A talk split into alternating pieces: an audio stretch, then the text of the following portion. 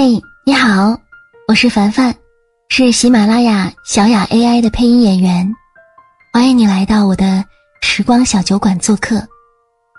如果你想关注我更多的节目，可以在喜马拉雅搜索 “Miro 演的樊小妞”来关注我，订阅节目可以收到节目更新的提醒哦。愿我的故事绿水长流，敬你的孤独，择日而终。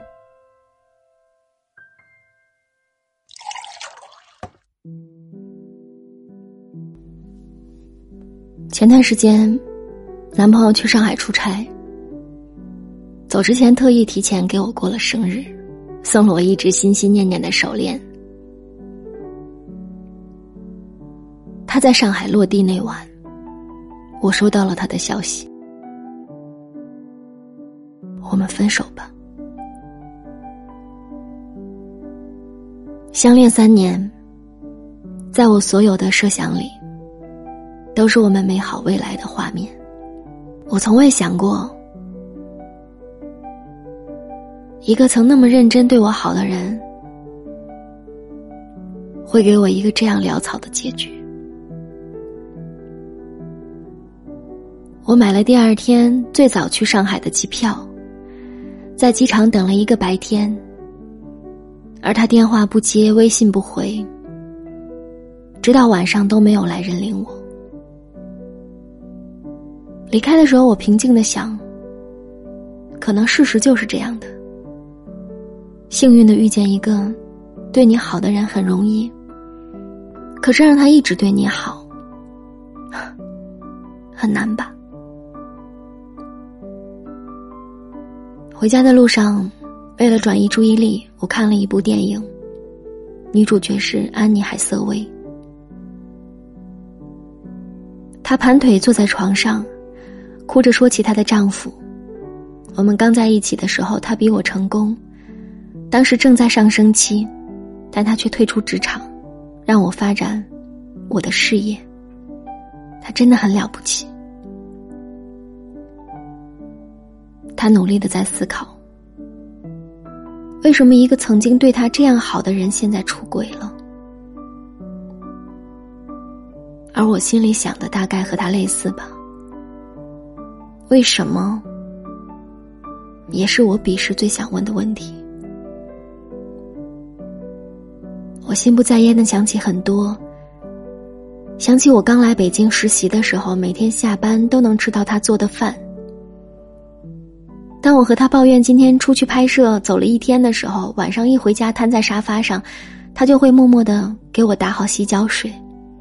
如果我懒得洗，他就一边念我，一边把我的脚拽过去。可能人就是这样吧。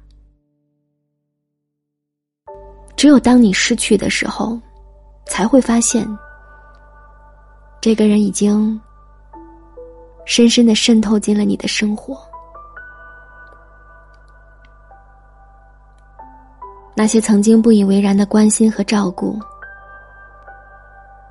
在你最感受孤独的时候，都会浮出水面。我不知道分手这件事情在他的脑海中排练了多久。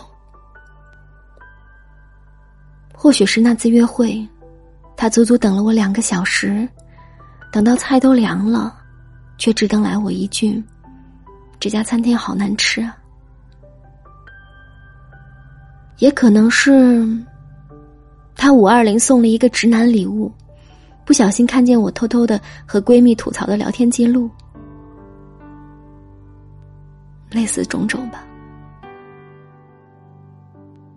我不知道他是哪一次下定决心，打算若无其事的最后一次对我好一次，然后离开的干干净净。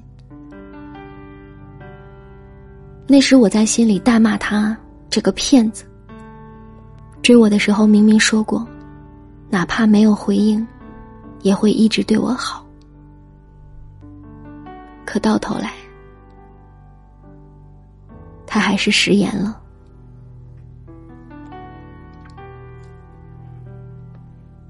回家的三个月当中，我们彻底失去了联系。直到我得知他和之前的初中同学谈恋爱，才厚着脸皮叫他兄弟把他骗出来，说清楚。我哭着骂他是个骗子，企图以此来勾起他的一点点心疼，甚至质问他：我哪里比那个女孩差？他笑了，很认真的告诉我：我只是不想再让我所有的感情和心血都像石头丢进大海里，有去无回。一时之间，我无话可说。曾经我觉得，你说过对我好，你说过你是心甘情愿，当真了。就像那句话说的：“既然心甘情愿，就要愿赌服输。”可是我忘记了，所有人在付出的时候，都喜欢说自己是心甘情愿的。可是，真的没有得到回报的时候，还是会忍不住难过，想要计较。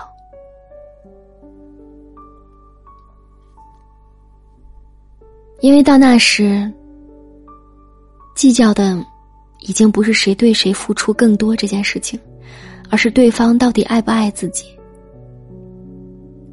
人的所有感受，都遵循着自然规律，就像你吃一种药。吃多了总会产生耐药性，到时候药就不管用了。那个人第一次对你笑的时候，你整个人开心的不得了。可后来他把自己的全部都给了你，你却还是感觉不到满足。可后来他把自己的全部都给了你，你却还是感觉不到满足。原来，当你对一个人给你的爱感到理所当然的时候，那就是失去的开始。前段时间看到一个帖子，有一个女孩说起自己因为尿路感染去医院看病，结果走在路上的时候，因为不小心忍不住尿出来了，尿滴滴答答的顺着腿流了下来。看着街上来来往往的人，女孩急得快哭了。可是站在身边的男朋友果断的脱下自己的衬衫围住了女孩，默默的从口袋里拿出纸巾，蹲下来帮她擦拭，然后拉着她，没有嫌弃，没有抱怨，反而安慰她：“没有关系，没有别人看到。”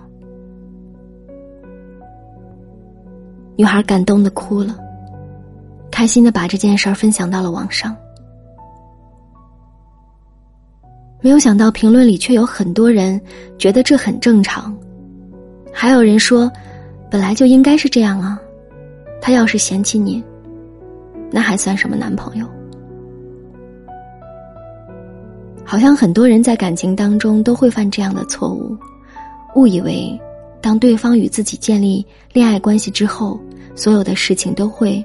变成理所当然，误以为对方的关心和照顾，都是作为伴侣的责任，可是却忽略了，那些自己认为的本应该背后，还有一个选择叫做，他本可以。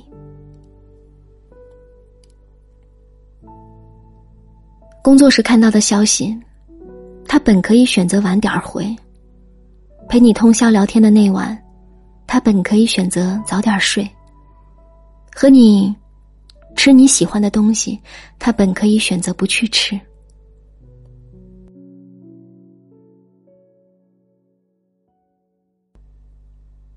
谁都想要对方一百分的付出，可是这一百分，从来都不是理所当然的。